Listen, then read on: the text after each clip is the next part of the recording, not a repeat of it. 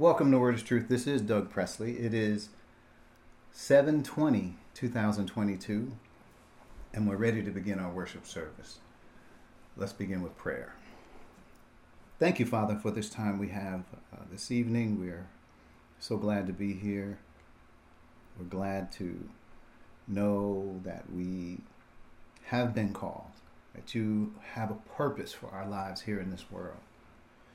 We thank you for those who have joined, and, and Father, as we open our uh, the Word and uh, prepare ourselves, we pray for wisdom.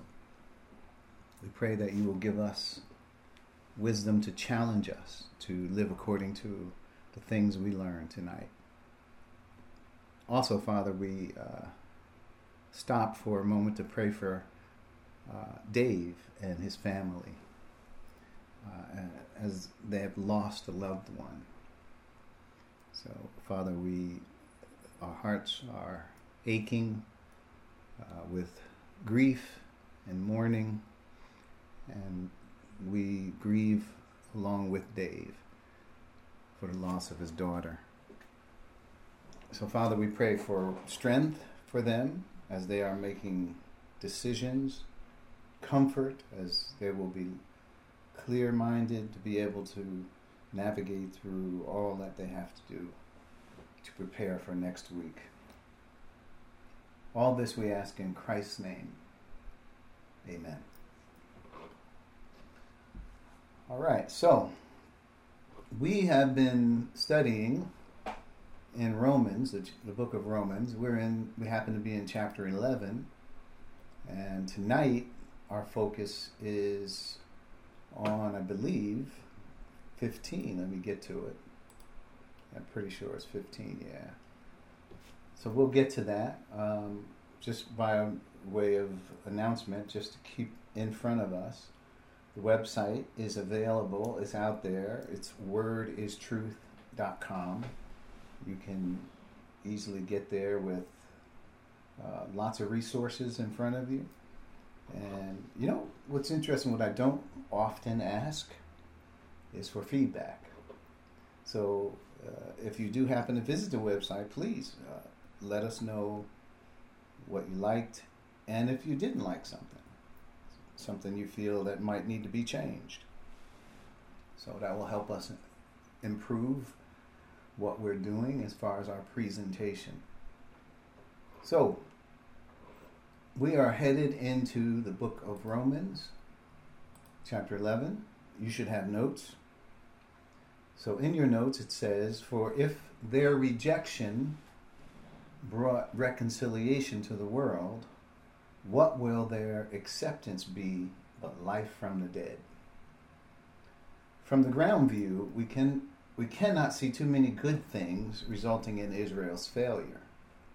As we step back and look at things from a different perspective, we can see some good in their failure. God is pointing out how their failure does dim, does not diminish his eternal plan, but that it is a part of it. Just as Joseph's brothers can be seen from different perspectives, God's eternal purpose is viewing human history from his vantage point. For us, we may not be able to evaluate all things the way God does. And that is more reason for us to have implicit trust in Him and His ways. So, with that said,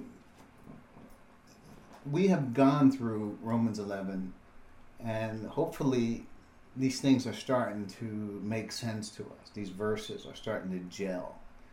Uh, hopefully, you're, you're getting that. If not, I propose that you use Q&A so that we could fill in any gaps, talk about it, lay it on the table, uh, because it's good as we approach these things conversationally sometimes. So let's dig in. So let's look at this. We, we broke it out in two phrases. For if their rejection brought reconciliation to the world, let's look at that first. So the first thought here is Paul uses the if then logic. uh, to help us see it another way. So we have talked about this if then logic plenty of times, especially with the Apostle Paul. And he, the thought is, if one thing is true, and obvious, it is obvious, then from that point he can pivot and make another point that is also true. So it is a technique to be able to uh, actually, it was a debater's technique back in the ancient world. So, if one thing is true, we can pivot off of that one thing to another truth. So, that's the if their reconciliation brought, if their rejection brought reconciliation to the world, then what will what will be uh, their acceptance? So we'll, we'll get to the second part of it, but that's the idea, his logic here. Point B Humility allows us to step back and consider other ways to see. Now, you know, if anybody needs to step back and look, it's us. And I'm, we have read this verse in Isaiah so many times, I do feel it is appropriate to read it again. Isaiah 55, 8 and 9. Let's go for it.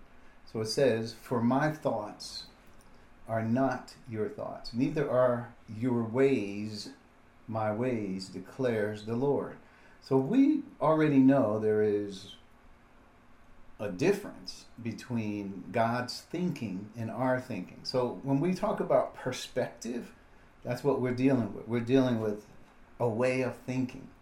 God's way of thinking is different from ours. And, you know, it takes a little humility for us to uh, actually begin to see another person's perspective. Some of us are very strong-willed, and you know we can only see our opinion. We we don't step back and take a breath and look at things from a different vantage point.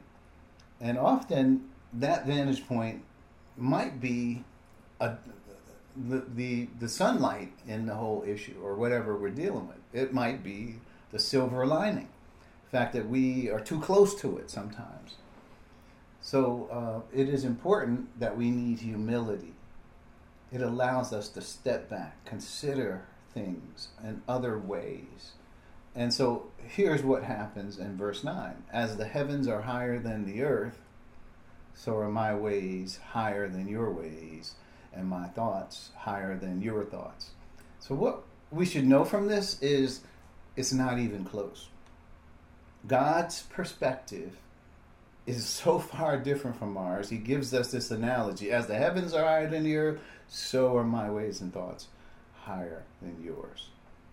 That makes us have to say, well, okay, God, you have a different way of looking at things, I'd like to know what that is. Uh, I want you to I want you to reveal to me what your way is of thinking, and that's what humility steps aside from the, your own personal point of view and says, "Okay, God, show me, teach me."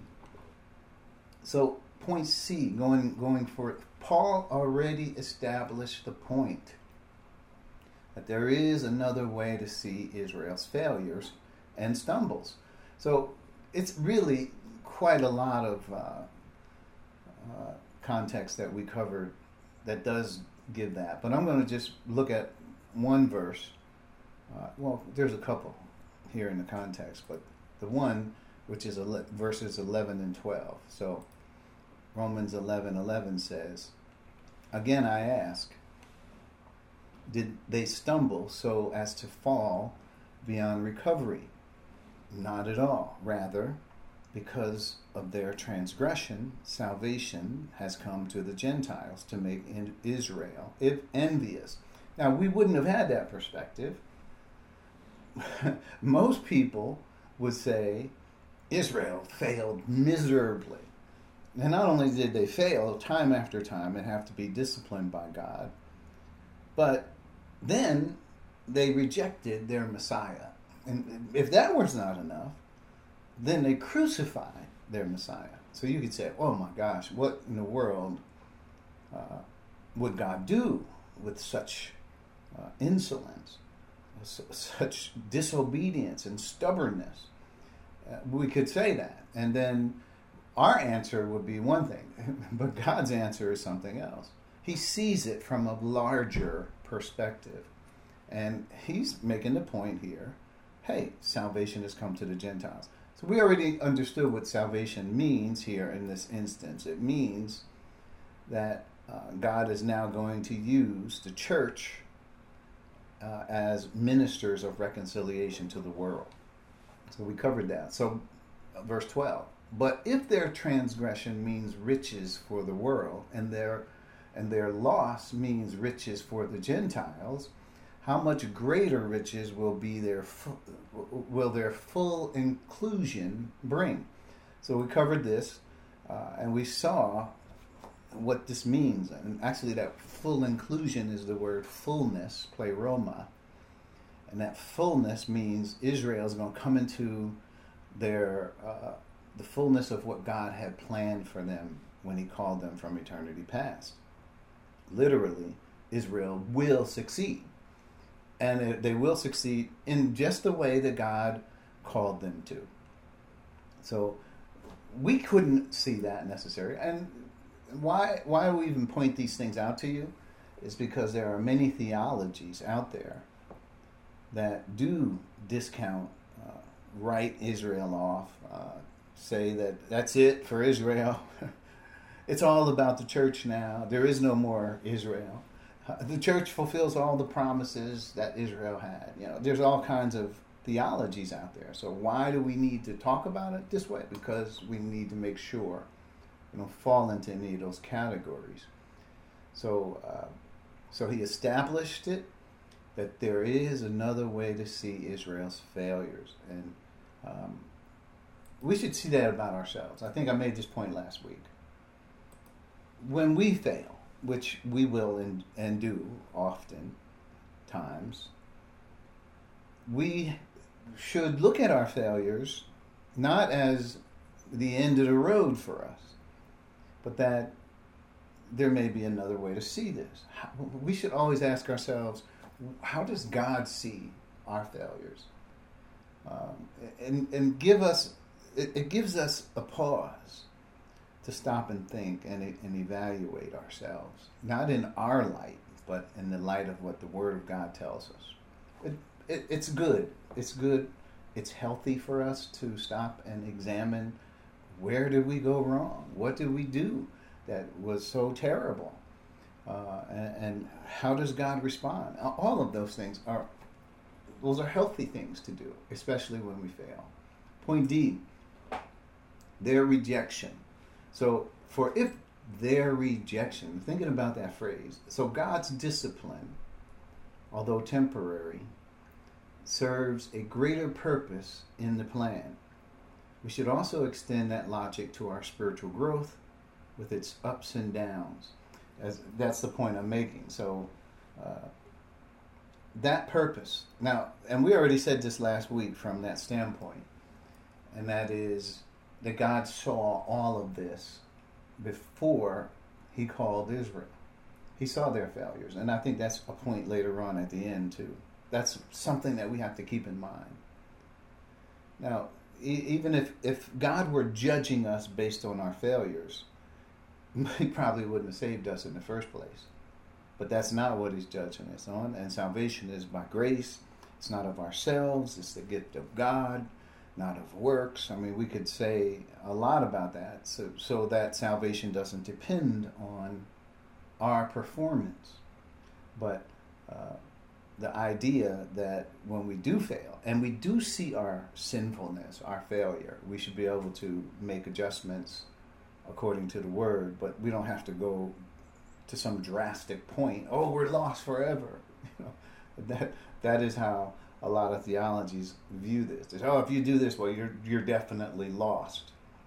Well, God doesn't see it that way because it's grace, and, and, there's a way that God wants uh, to bring us to fullness in terms of our personal relationship or walk.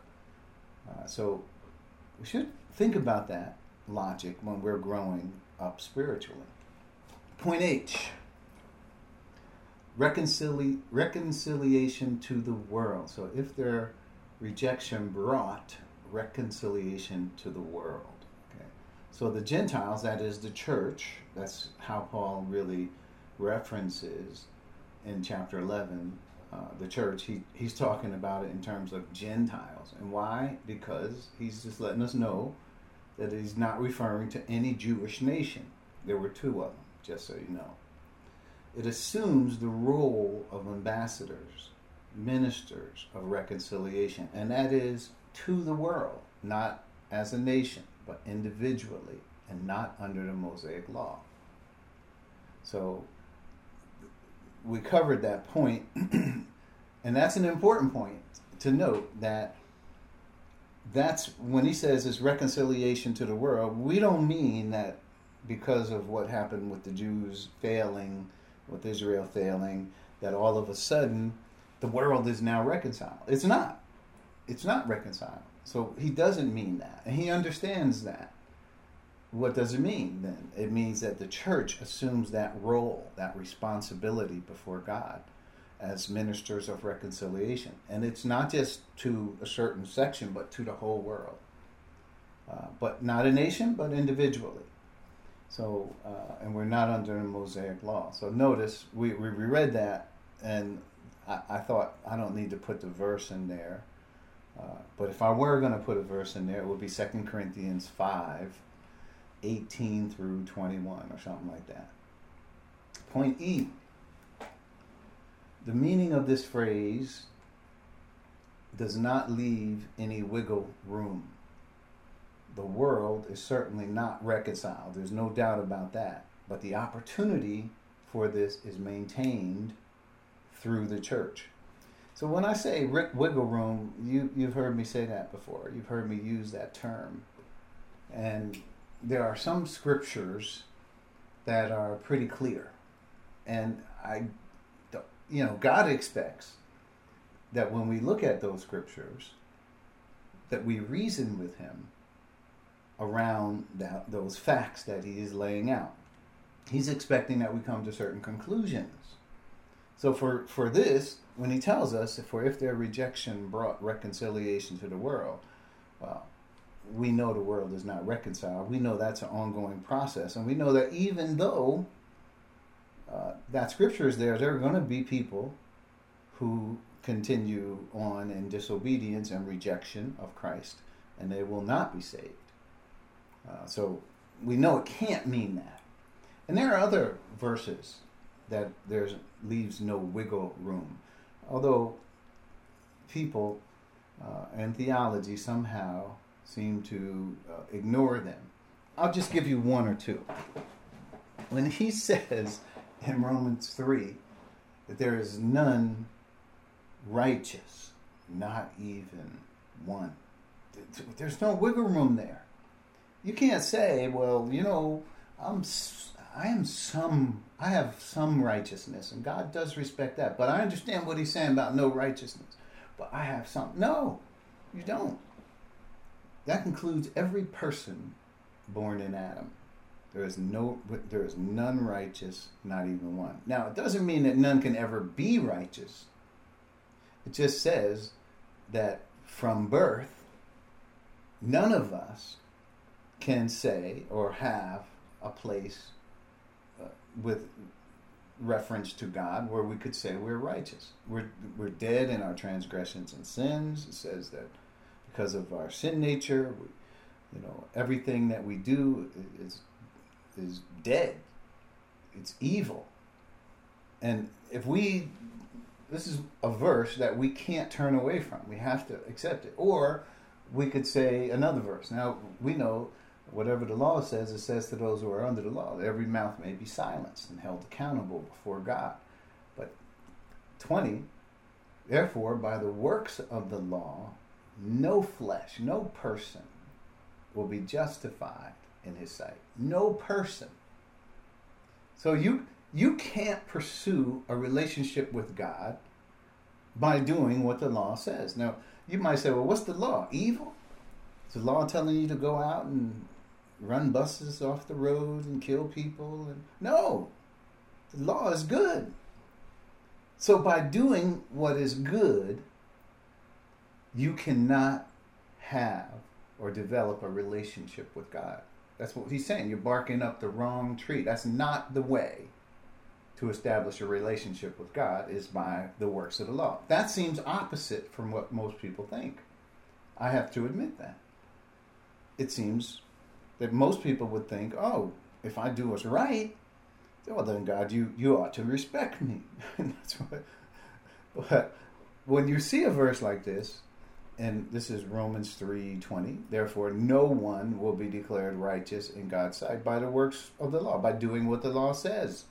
Rather, through the law, we become conscious of sin. So, no wiggle room there. There's no two ways about it. It's just one way there. So, when we say there's no wiggle room, uh, you will find that there are a lot of statements of Scripture that kind of put us in a corner, especially when it comes to uh, our capabilities, our limitations. We need to pay attention to those. God's not telling us that just because He feels like writing words. He's telling us these things because he's trying to protect his righteousness. That's important to him. He can't be compromising with, you know, some he favors, others he doesn't. He has condemned everybody alike. So that's why he can say there's none who do good, not even one. So, so back to our notes. I'm only trying to make the point when we talk about no wiggle room because you know when we see that i would hope that our attention is directed to the conclusion that god wants us to have so for instance the world is certainly not reconciled but the opportunity for this is maintained through the church okay point f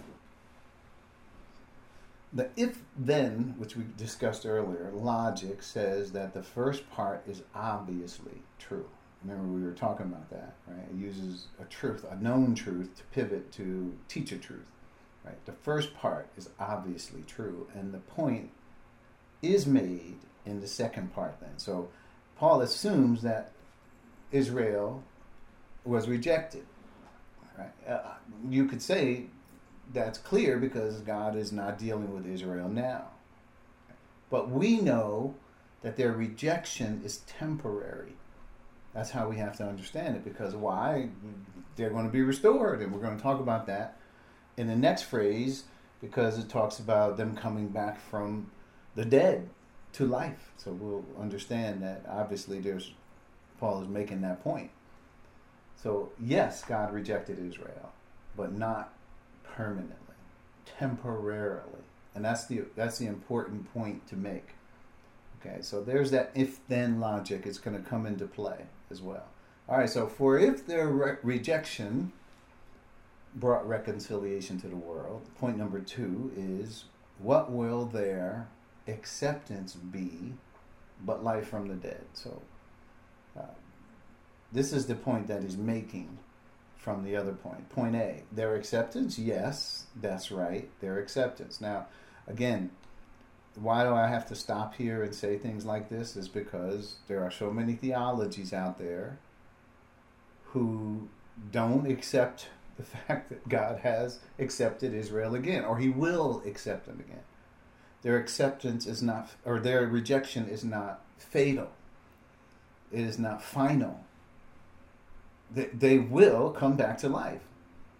And if that's not in your theology, then you got a problem with what the scripture is saying. And that's what we need to make sure as we're looking and going through these verses that we interpret them according to the direct statements that are made. So their acceptance. Yes, that's right, their acceptance. For and then here's the quote uh, and later on in the chapter in verse 29 for God's gifts and his call are irrevocable. So there you have God is saying, I called Israel, and I will not go back on what I said. God, remember, God called Israel not in ignorance, but in full cognizance of everything that they would be before Him. Even in all of their failures, He knew already. And He's not about to change His mind about his calling on Israel. Remember, we always we just talked about this a lot earlier about seeing things from a different perspective. So we're allowing God to show us His. So that's 1129 where, where we get that. And we're, we're not there yet, obviously, but we will get there. Point B. From God's point of view, since their temporary rejection was good, and it follows that their acceptance can only be good, even better. So that if we're making a point with the if then statement, and he says, if their rejection brought this, it brought, you know, uh, redemption or reconciliation to the world, that's a good thing. Then what's going? What would their acceptance be? Oh my! In other words, it must be even better. Right? So that's that's the logic of where Paul is going with this. But even in all of this, he is stating facts that cannot be overturned. Right? It's for sure Israel is does have a place in God's economy going forward. That's for sure. And that's from his point of view. Point C. Life from the dead. Okay, so let's deal with that phrase. What will their acceptance be but life from the dead? So let's look at uh, obviously it's a biblical metaphor. Let's see what what is meant by life from the dead. So first thought is dead. What is dead? And that's Israel's state now. And what is that? They are enemies of God. Romans 11, 28. We should read that. Um, just to be sure. 11, 28 says, as far as the gospel is concerned, they, and this is Israel in context, in present day, they are enemies for your sake. Now, you mean, when you think about it, God called Israel to give the gospel to all these nations in the world. And as far as the gospel is concerned, they're enemies. So we might say they are dead, right? And as far as their relationship with God at this point is their enemies.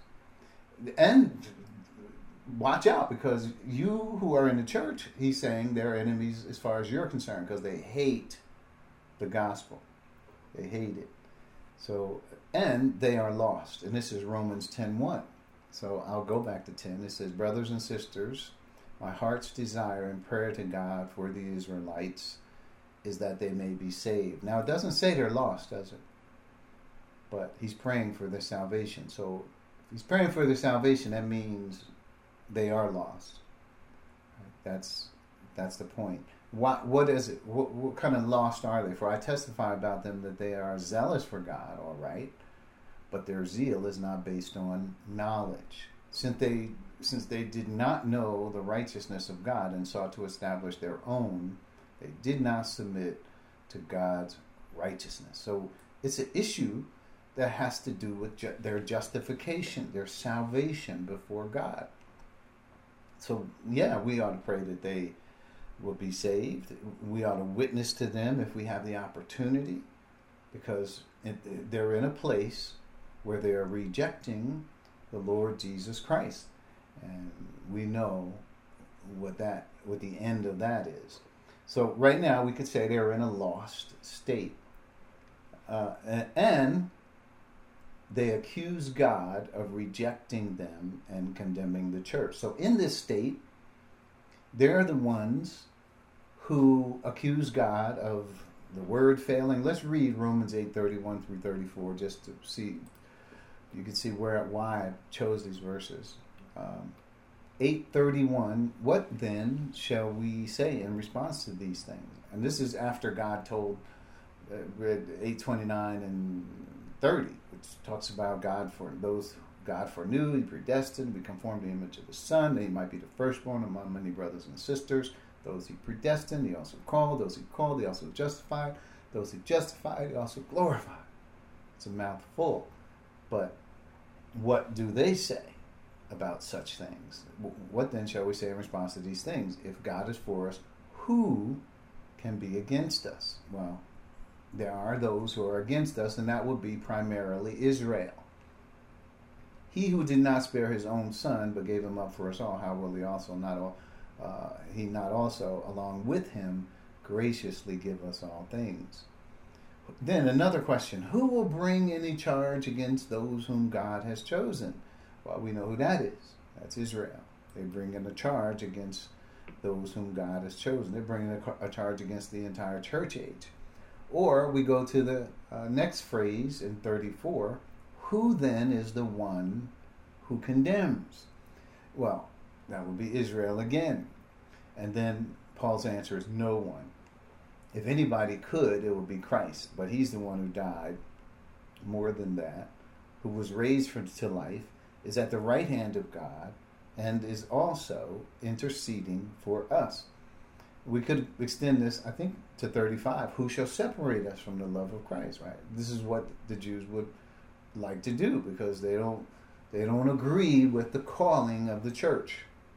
They're saying, God, you can't do that. God, it's you, you foul. You, you you you can't call the church. We're the chosen people. Well, God could do this.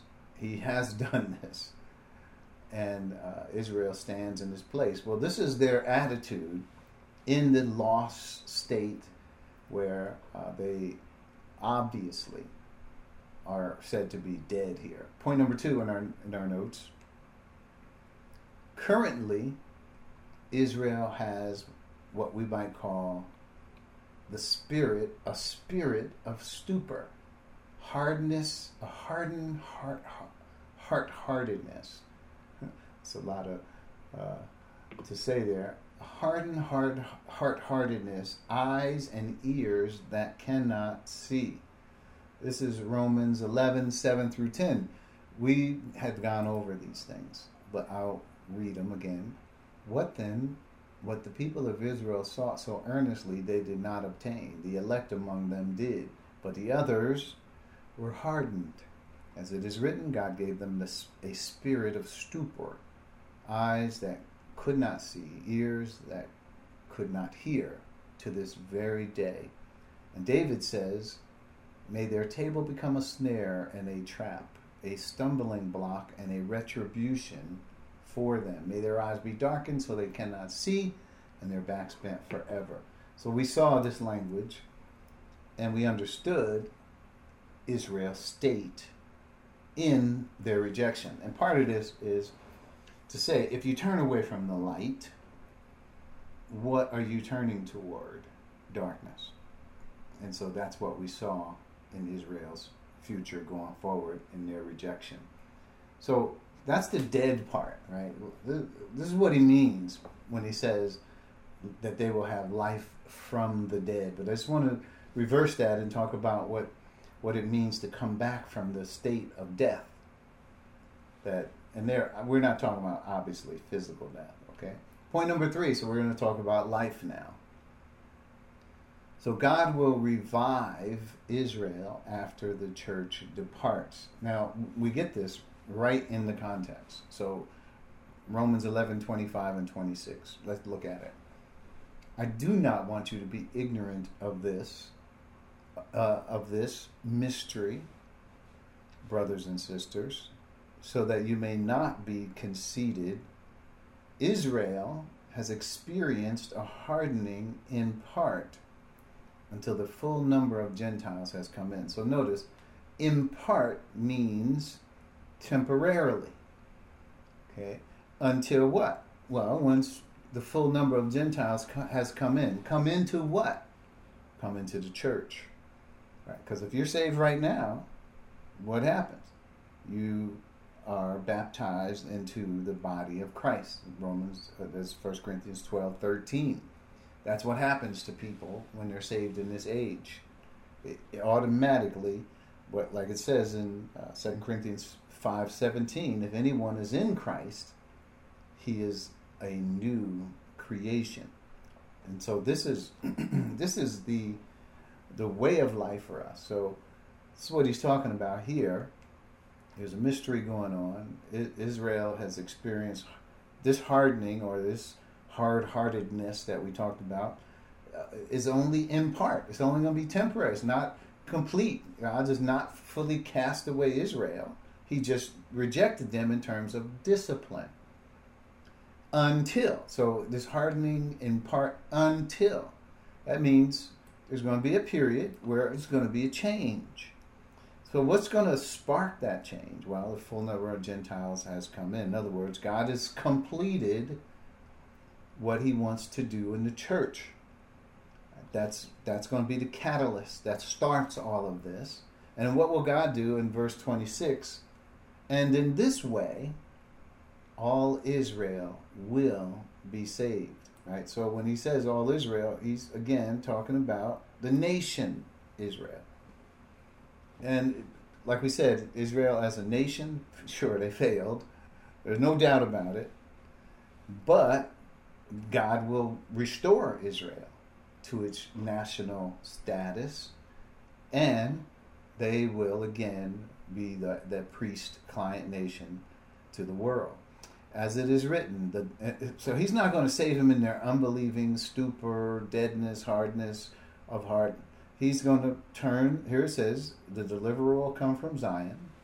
He will turn godlessness away from Jacob. In other words, uh, Israel will come and believe. They will trust. So, what is the change? And we go to Revelation. What happens? Let's look. Revelation 7 3. We covered this, but it bears some reminding. Here it is. Do not harm the land or the sea or the trees until we put a seal on the foreheads of the servants of our God. Notice the servants of our God. So, these right now we already said our verse talked about Israel as being dead, enemies, right? Their hearts are hard, spirit of stupor, right? Eyes that cannot see, on and on. We saw all that. But now, what's the the difference here is now they are servants of God.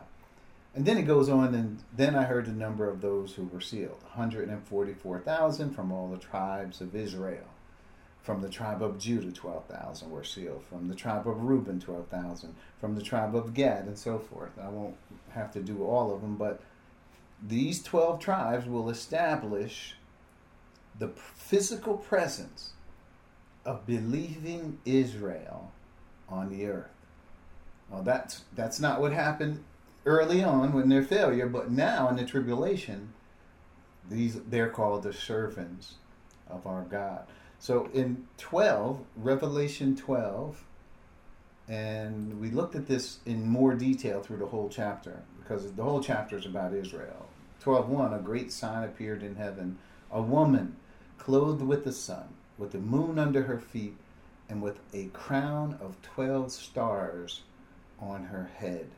It talks about her being pregnant and so forth. But I'm skipping all the way down. We covered all this to 17. The dragon, we know is Satan, was enraged at the woman and went off to make war against the rest of her offspring.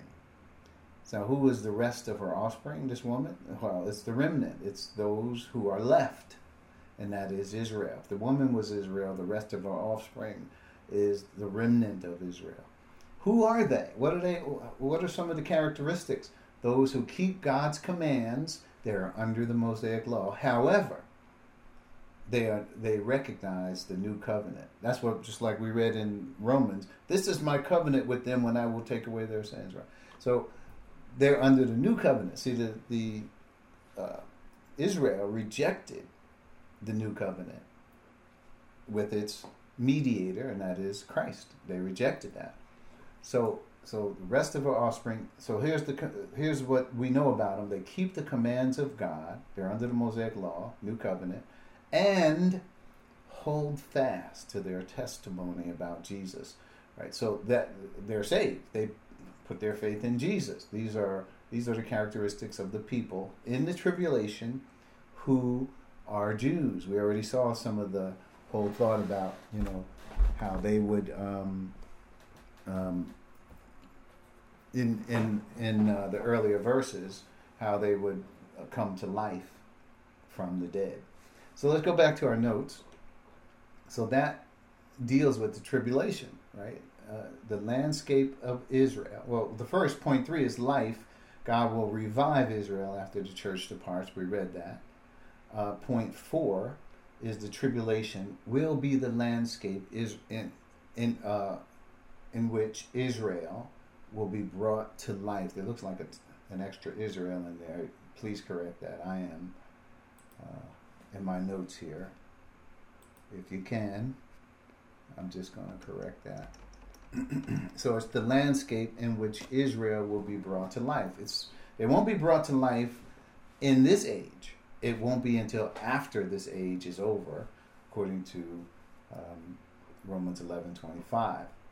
So we read seven three, Revelation seven three, where we saw that, and we saw Revelation twelve seventeen. Point D, we're closing in on this, so which is to say, it looks like we might have some time for some Q and A. So let's see. Point D. There are those who hold who would who would um, count Israel out, or would redefine Israel. But God's plan for Israel Israel will be realized. Remember, God already knew the full extent of Israel's failures before He called them. So we're not saying that. Uh, you know, we're not going to be a part of the, the crowd who say that Israel is done, uh, or, or, what they call replacement theology, or uh, covenant theology, or there's a lot of ways people have termed this.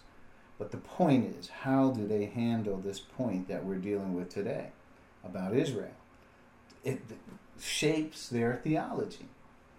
And, uh, you know, it does quite a, a lot of harm, I would say, to God's eternal purpose. What He is after in the way He has called the church and this unique calling that He has given us. So I think it, it robs us of, and robs God of Him being able to fulfill His greatest feat, which is to bring many sons into glory and it just marginalizes uh, the church as though we were just an extension of Israel, which that is absolutely not true. So when we understand the omniscience of God, the foreknowledge of God, we know that God saw Israel. He's the one that formed them, you know, on the backs of Abraham, Isaac, and Jacob. He's the one that did all this with the expectation that they would fulfill his purpose. He already knew that they were going to fail in every respect. So we, we cannot think that, okay, God is operating in a linear way, like we can see things, oh, something happened, oh, so what should we do? Oh, I didn't know that was going to happen. Let's do this. And then something else happens, oh man, we, we were taken off guard. We didn't know. So how do we handle that? Let's do this. God doesn't operate that way. God already knows what's going to happen. In fact, that's why we have Revelation, the book of Revelation. God is saying, hey, before these things even come to pass, let me tell you what's going to happen. That should give us confidence. We, we already know, as Steve Harvey, I always quote, would say, the rest of the story. We, we know it. We, we know the conclusion of the matter. So when we understand that, we don't understand because we're some clairvoyant or something. We understand that because we have allowed God to give us his perspective on things. And so it becomes a matter of trust. Do we trust God's perspective? Are we going to allow him to dictate to us what he thinks? It takes us right back to that first passage in Isaiah 55, 8, and 9. His thoughts are not our thoughts, neither are his ways our ways. Will we allow God to speak to us, to tell us what he thinks? That's what's important about this. Point E, we're going to, this is our final point tonight anyway, but I'm sure we're going to have more in this context. Point E, which is a scripture we have covered, and we just want to bring that. I think it's appropriate. This is what the Lord says Only if the heavens above can be measured, and the foundations of the earth below searched out. Now, I, if that's possible, see, what are we ending with? We're ending with more if then logic. Oh, he's, he's posing if this is possible, and we know it can't be possible, we know it's this is the truth that absolutely cannot be done or performed. The heavens above cannot be measured, and I don't care how powerful these new telescopes they have that can see far into space. They can they are only seeing a limited amount of what is out there, just a very limited amount. So he's saying only if the heavens above can be measured and the foundations of the earth be searched out, will then will I reject all the descendants of Israel because of all they have done, declares the Lord. This is a statement. Now, you know who knows the statement? Israel. Israel. They know. I mean, this is a promise. God is literally saying, There's nothing, and I don't care what you have done. He says, I, the, I already saw all that you have done, and I still called Israel. This is a promise that God will absolutely fulfill his purposes for Israel. We don't have to worry about it. We don't have to look at Israel as, even though they are enemies, we know that they're still in the plan of God. The gifts and calling of God are irrevocable. So this is one of those, we end, we start with an if then statement, we end with an if then statement, which says that we absolutely cannot measure the, the heavens above, the universe, and we certainly cannot measure the foundations of the earth below. Uh, if if we could, he would he would reject Israel, but he we can't. So he will never reject Israel because of all they have done, declares the Lord. So hopefully, that point is made in this verse. And when we look at this verse, it should remind us, yeah, this is further um, confirmation of what Romans chapter eleven is telling us. So what we're going to do at this point, we're going to pause, um, and we did discuss if there are questions or thoughts, we would have some opportunity to, to talk afterwards. So this is that time. So the floor is open. I will pause.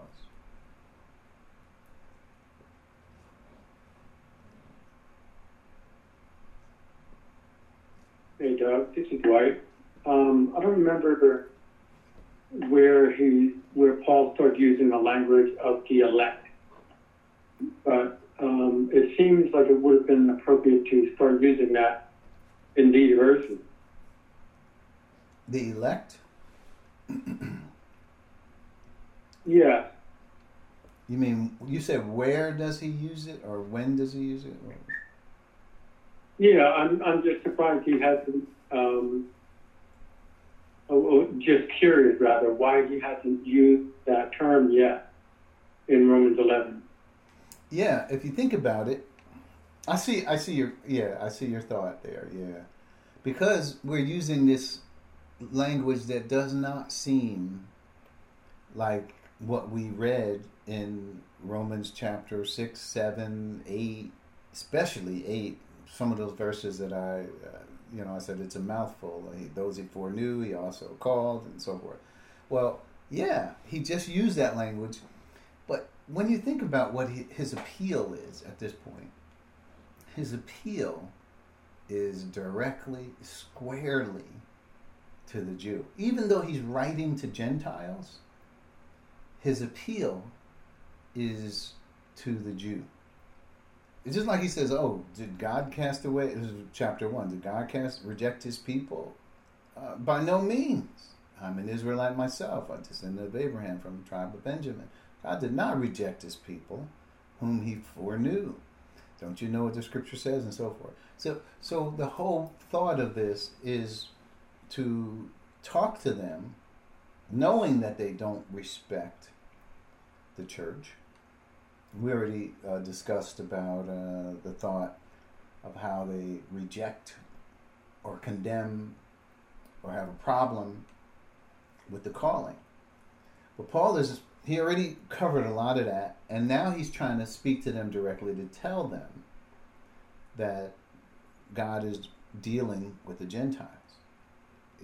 The calling now, especially those verses that talk about reconciliation to the world or uh, blessing has come to the Gentiles. Where does it say that at? Here it is. Um, yeah, so in as much as I'm talking to you Gentiles, as much as I'm the apostle, I take pride in my ministry, uh, hoping to arouse some of them to jealousy. Uh, rejection of, of, the world brought reconciliation to the world. Let's see, where's where the point I'm looking for here is uh, yeah yeah here it is in verse 12 but if if their transgression means riches for the world and their loss means riches for the gentiles so what do you mean riches for the gentiles right so that language speaks to the jew in a milder way than just saying okay god has put israel on pause and now he's dealing with the church it's literally saying that, but in a, in a language that's softer. I am talking to you Gentiles, right? Or when we read uh, in 25, I do not want you to be ignorant of this mystery, brothers and sisters, so you may not be conceited. Israel has experienced a hardening in part until the full number of the Gentiles has come in. So, so notice, what do you mean the full number of the Gentiles? It's not just Gentiles that's that's coming in. Paul said he's a Jew, and his he said in the very first chapter or verse of eleven that he was from the tribe of Benjamin. He's saved. He, he's saying that, but he's using this language because he's trying to establish in the eyes of the Jew that the nation of Israel is not a nation before God. God is now dealing with the Gentiles. Right? So he's he's focused on delivering it in this way. So when you when you read through it and notice that Paul did have this language earlier, talked about the sons of God and the spirit of our son, the Son, and how um, um, we could just look at it in Romans eight. Just and the point that I'm making here, especially, is verse uh, 16 the spirit himself testifies with our spirit that we are god's children for children then we're heirs heirs of god and co-heirs with christ if indeed we share in his sufferings in order that we may also share in his glory and then he goes on and talks about the children of god waiting for the children of god the whole universe will be affected by when god finishes what he is doing in us we're sons. Israel was a son. He's talking about a nation. So, so I, I think the answer is that that he is tempering uh, his language so that it doesn't offend, but it teaches. So, because it look, they're already offended. They're already making accusations against God and he's already said a lot, especially in Romans 9, where we came from, and 10. But now he is appealing directly to them, hoping that it will arouse some of them. I don't know. That's my thought. Uh, your thoughts? Um, that sounds reasonable. That sounds very good. I think um, correct me if I'm wrong, but once we start getting into chapter 12, then he start talking more about that. Yeah, chapter 12. So, so basically, what this. Go ahead, Bill. Yeah. Uh, yeah, I was just to say basically what you're saying was that that message in 11 was was for the Jew and somewhat for the Gentile. He wasn't bringing in uh, too much of the elect because they were still dealing with the Mosaic law and couldn't just pour out truth on them in a way that they could not understand. Yeah, uh, I, I, I guess you could say that. Yeah, it's more of what we might call language of accommodation. Although, one thing is clear he is not talking to the Jew directly. Even though when I said that, I said, oh, yeah, he's speaking to the Jew. He's talking to the Jew through the Gentile. So if you see it, that says that we need to know this information as Gentiles. When we're, we're not Gentiles, but we have the Gentile culture, that is. If we have, if we're com- we're coming from a Gentile culture, we he's saying we need to understand how this transition works. How do we go from God over 1400 years has been dealing with Israel to now he is not. He is dealing with the church. How does that transition happen? How you as a even though you you could say, well, I'm just I don't need to care. I don't care about Israel.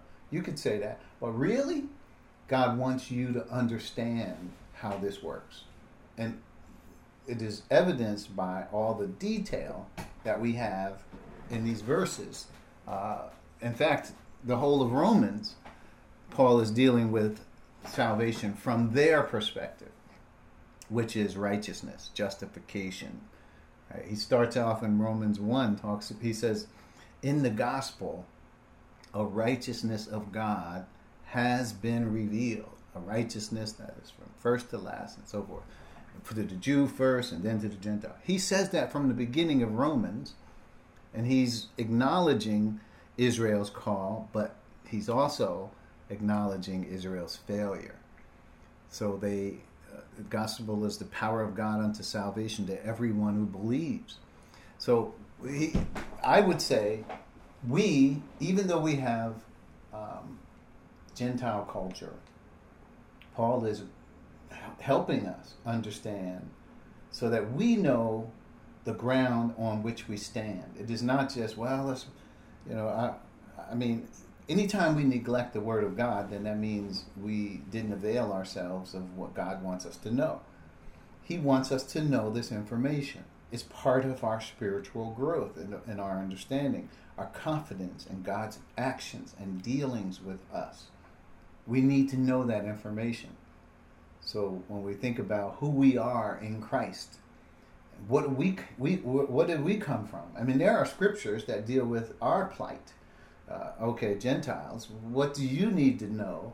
So when you're coming into the body of Christ, what like we, we can talk to Jews and say, well, Jews, you're you're not under the Mosaic law. You're not this. You're not. You don't do this. You don't do that. Well, what about you as a Gentile? Right in Christ, there is no Jew and there is no Gentile.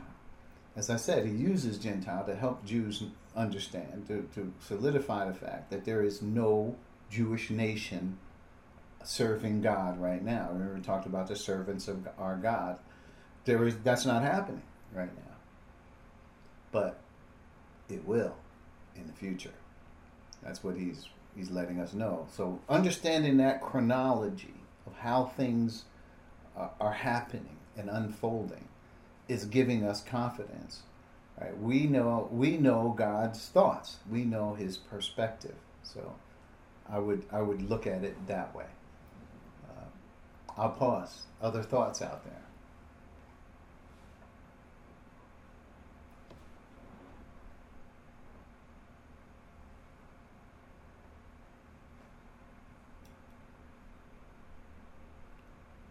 Okay. Sounds like silence is consent. It's we we all agree. Okay, so not not consent. I'm kidding. Consent that we don't have any more questions. That is, so that if we will close, we will conclude. All right, let's bow our heads. Father, thank you so much for this time you've given us. We we appreciate the fact that you take have taken the time to explain in detail to us these things. We we value every word that you have given us in in the in, in the scripture and we pray that as we continue to, to have humility toward you, that you will continue to lead and guide us into things we would have never understood or seen.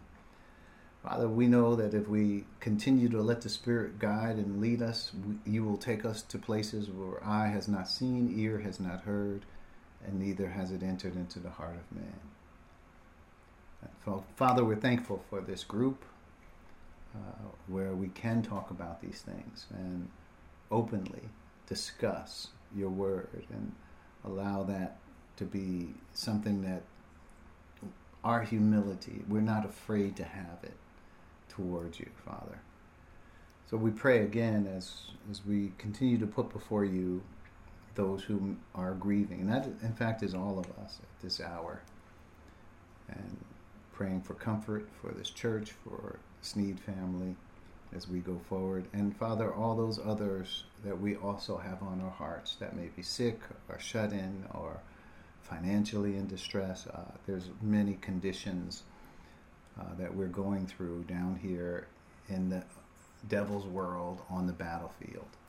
So, Father, we pray as we close that you watch between us, keep us safe. It's in Christ's name. Amen. Amen. Amen. Amen.